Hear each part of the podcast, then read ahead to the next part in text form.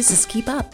I'm your host, Cynthia Dill. It's Friday, January 12th, 2024. I'm in my Cape Elizabeth studio. Good to be back.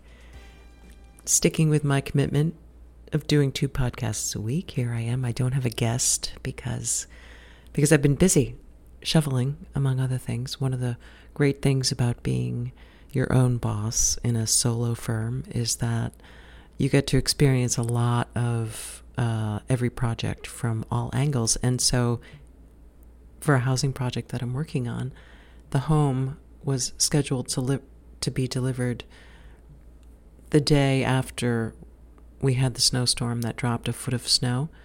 And so, this is the home that I've discussed on the podcast in the past for a client who's using the Maine Housing Authority mobile home replacement program.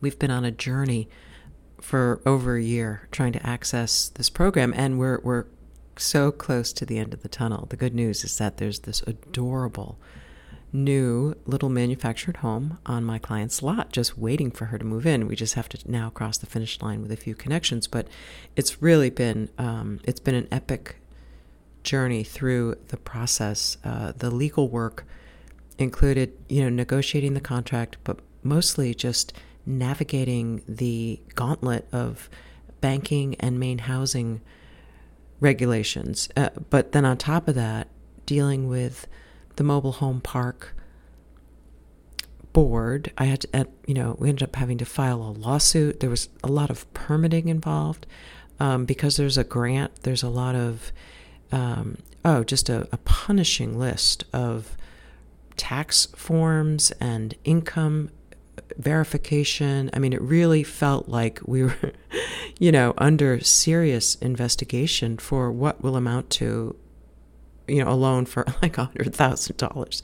So it's just, it, but but here we are, we're on the cusp of this beautiful family moving into this beautiful new home, and it just so happened that you know it snowed and that we we got word that the house was going to be delivered. It comes in two parts. It's you know the vote vernacular is that it's a double wide, but they don't really use those terms anymore. It's a manufactured home, but it came in two parts. It's about 1,100 square feet, and the purchase price is about $115,000 just for the house. So that works out to be about $100, you know, between $100 and $105 a, a square foot, which is in the housing you know scheme of things very reasonable. So this is actual affordable housing in the flesh that is owned or will be soon owned by my client which is which is wonderful. Um, there needed to be not only the removal and demolition of her old mobile home which was really dilapidated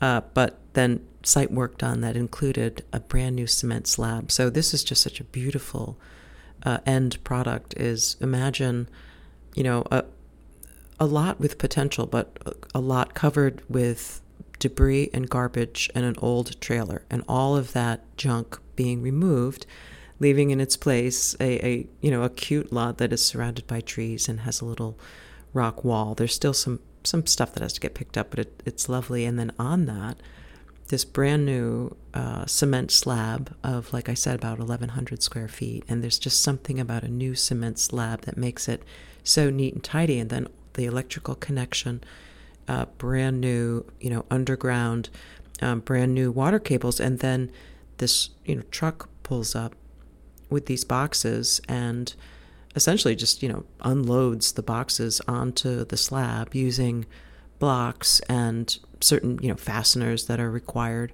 Uh, and then this team of builders really gets to work assembling putting together the two sides that you know of course involves sealing up the two sides and then doing the roof. But then you know all kinds of, of details have to siding has to be finished um, you know light fixtures installed.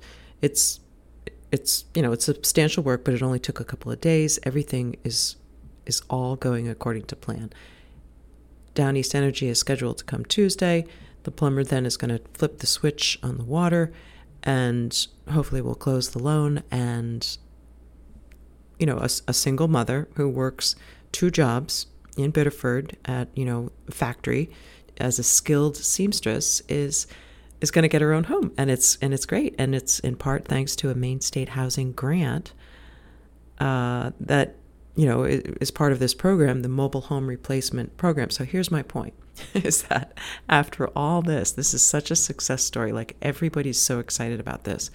People in the mobile home park are excited. My client is tickled pink. Her children are thrilled. It's just a really good story. All the construction workers are totally pumped. Um, the city has been cooperative, so it, it's a really it's a feel good story. But the, the the funny thing is that what Maine State Housing has decided to do is discontinue the program. so no longer does the mobile home replacement program apply to projects like my clients, which are people who are either members of a cooperative, right, this groovy new ownership model that everyone's talking about, a resident owned community. Well, it's essentially like a mobile home park, but it's a cooperative. Well, these grants now are no longer available for mobile homes in parks or in cooperatives, which is really too bad because it, you know, this could really take off as a model of how to improve the lives of so many Mainers in these dilapidated old homes that now are required by law to sit on a cement slab that is expensive and not financeable.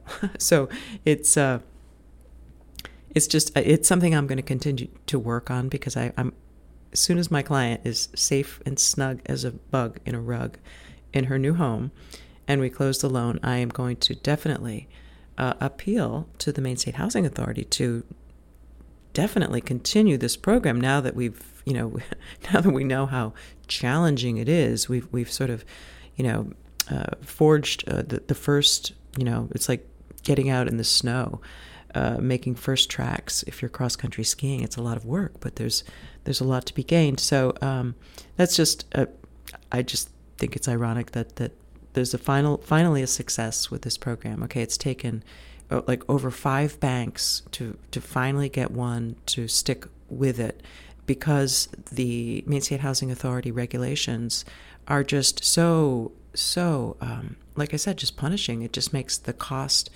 of the transaction in terms of time and energy just so high. So what my legal fees are for all this, I'm basically doing everything, including shoveling the slab this past week with my client because the house was about to be delivered and the snow had fallen and there was a, a foot of wet heavy snow that we needed to be removed. So we met there, but it was it was fun.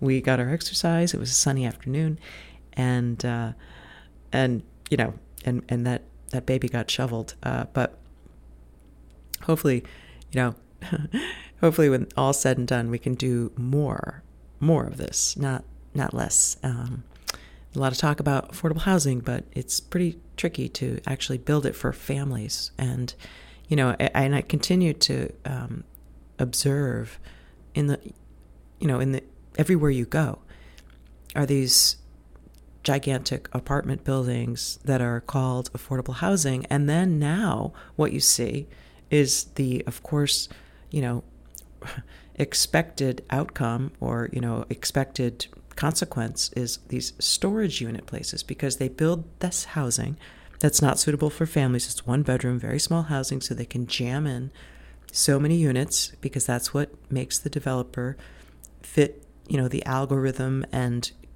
cash out, you know. Uh, so we're left with this housing that's not suitable for families because it's like one bedroom and there's no storage. And of course, everybody in Maine who wants to actually enjoy the beautiful environment has some stuff like you know you don't have to be a an elitist to have a bicycle or a sled or want to put your garbage in a garage. So you know what we're trying to do in cape elizabeth now i'm going to shift from the maine state housing authority uh, my journey using the mobile home replacement uh, initiative and and so happy to be finally crossing the finish line soon. Like this is such a major moment. I can't tell you how exciting this is how how you know just how good it is. And, and and kind of again like i said how ironic that and the result is that the policy is not going to be used anymore. Now focusing to cape elizabeth okay? Because we sort of push back against this bleak housing model that's being shoved down everyone's throats under the guise of the low income tax credit that you know calls this housing that they create low you know affordable housing but it's not really affordable housing because it's mostly low income and and therefore it's not eligible for people who work like in public sector jobs like teachers, firefighters. It's not uh, it's not eligible for most of the people who work in Cape Elizabeth because they make more than what's allowed in these low income tax unit behemoths apartment buildings. So in Cape Elizabeth, we said no thanks to that model, to that large apartment building of one bedroom apartments, and instead have been working on creating an affordable housing neighborhood that's actually really, you know, nice, like multiplex housing that would replicate or look similar to a neighborhood here in town called Cape Colonial Village. And and what's exciting is that we have a majority of the town councilors who are open minded to the idea of moving forward with developing an affordable housing, you know, neighborhood on the 22 acres of land that have been found feasible by our local engineers. And so the next steps uh, will be to convince them, hopefully, it won't take that much convincing, to approve by a majority vote taking the steps that were recommended in the feasibility report that was done by Sebago Technics. If you go to that report, it's available online. It's called the Gullcrest Affordable Housing Feasibility Report or something like that. If you go to page 18, it's where it talks about what the next steps would be. And the good thing is that these next steps, for the most part, apply to my vision, which is to do multiplex housing using the LD 2003 density bonus on the 22 acres of land that happened to have been left by Thomas Jordan for this purpose, in my view.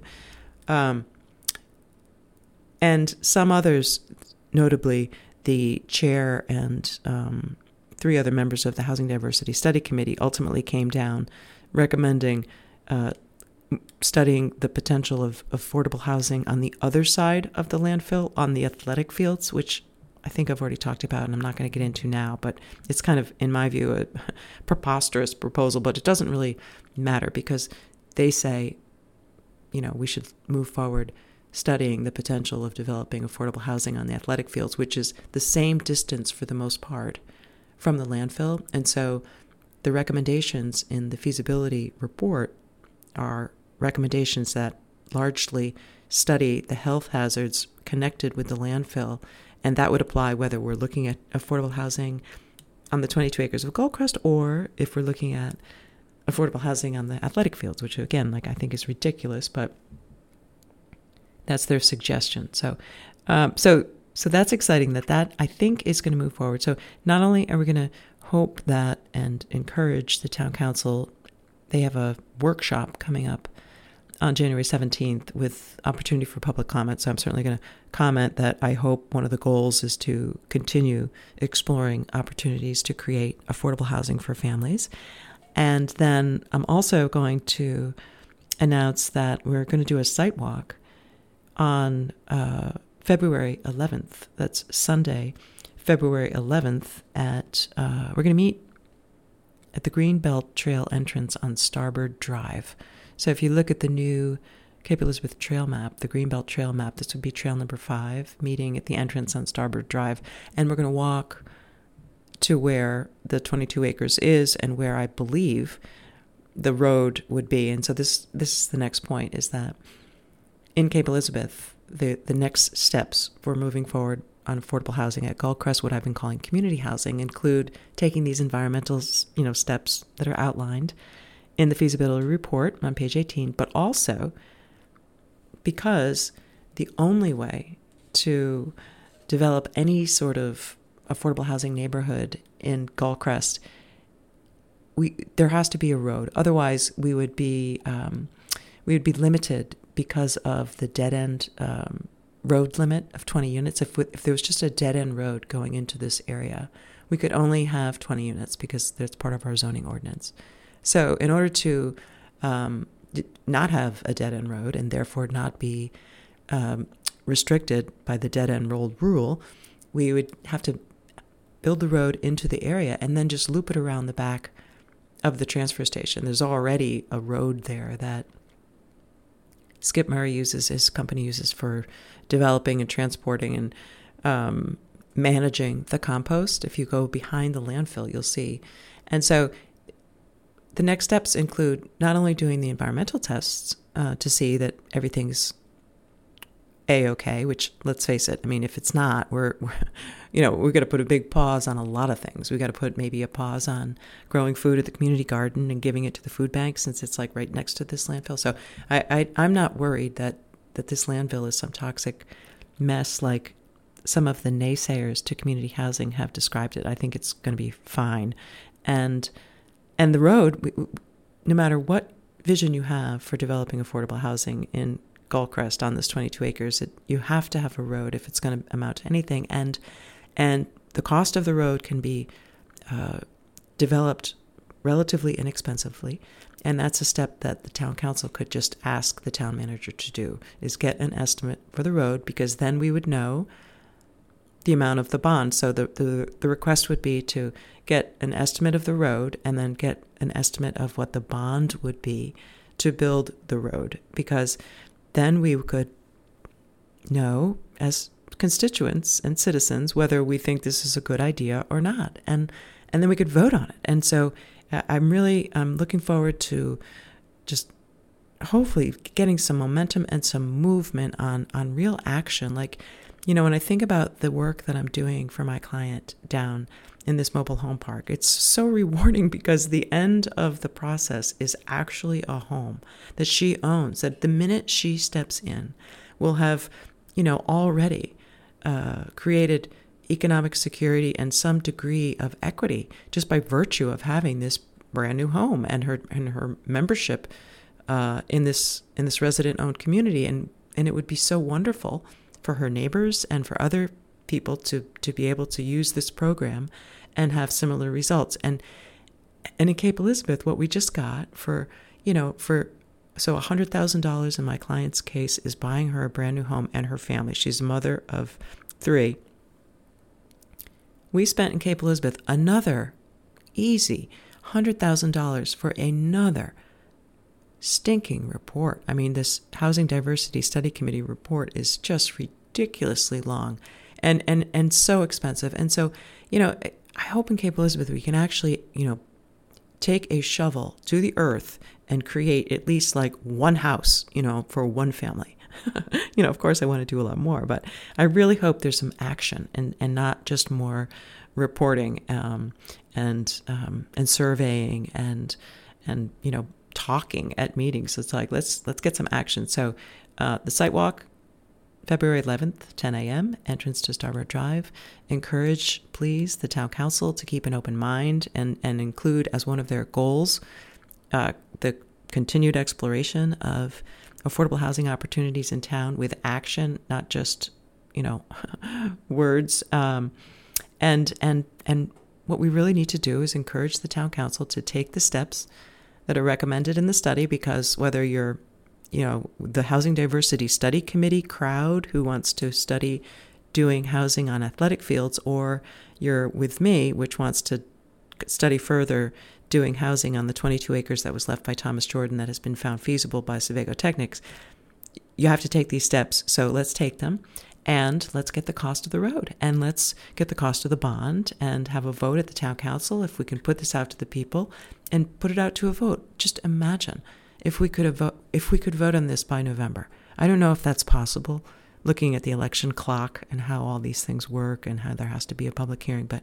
if we could get a bond on a on a road that would for the most part be a bond on an affordable housing project. So this would be it. You know, like we would have the debate: do we want to do affordable housing on Gullcrest or not? Because this would be the cost that was borne by the citizens.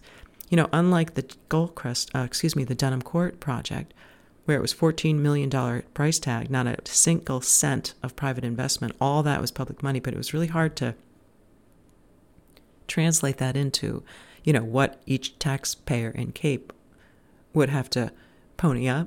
Well, this will be easy because this is the cost. This is our contribution. We're contributing the use of this land. Okay, we're not giving it to a developer or selling it. We're we're we're going to lease it to a developer or we're going to create home ownership opportunities even though we're going to hold on to ownership of the land, but we're going to contribute use of the land and we're going to contribute building the road and it's going to be a beautiful road that our, you know, public works director can manage or at least have oversight, and we as a community can contribute in its design and its quality and make sure that there's appropriate sidewalks and uh, and and and we can put the you know the cost of the road out to the voters and if they vote for building the road then a developer has confidence and and a guarantee really that there's not going to be political fallback because it'll be bulletproof. There will have been a public vote. There will have been a majority of town councils for it. It it's a project that complies with the zoning law and complies with state law. So there doesn't need to be a zoning ordinance amendment. So um, uh, let's get it teed up. Let's let's let's take some action. And if um, and if the bond passes, then the reason why that would be most likely the maximum cost per taxpayer that they'll see when they vote on the bond is because the costs of actually developing the housing are financed through the Maine state housing authority. And, and I know this because I spent, you know, a substantial amount of time researching various programs that are available for various options of housing on on Gullcrest that I've been calling community housing and there's and it runs the gambit of you know 100% financing for uh, whether it's rental housing for the workforce or whether it's you know, starter homes for families. Um, there are programs that would finance fully the development of the housing, and if we contribute the road, then we have, you know, just just imagine a beautiful little neighborhood of affordable housing that's that's good for kids. You know, like right next to the greenbelt trails, they can ride their bike to school. It's just what an opportunity we have. So I'm I'm excited. Mark your calendar. Um, make a public comment on the 17th if you care. Um, Join me on the site walk on the 11th and encourage, please, the town council to just move forward, take the steps in the report, get the cost of the road, get it out to the voters, and let's let's have the discussion, let's have the vote. And until next time, this is Cynthia Dill signing off. Take care.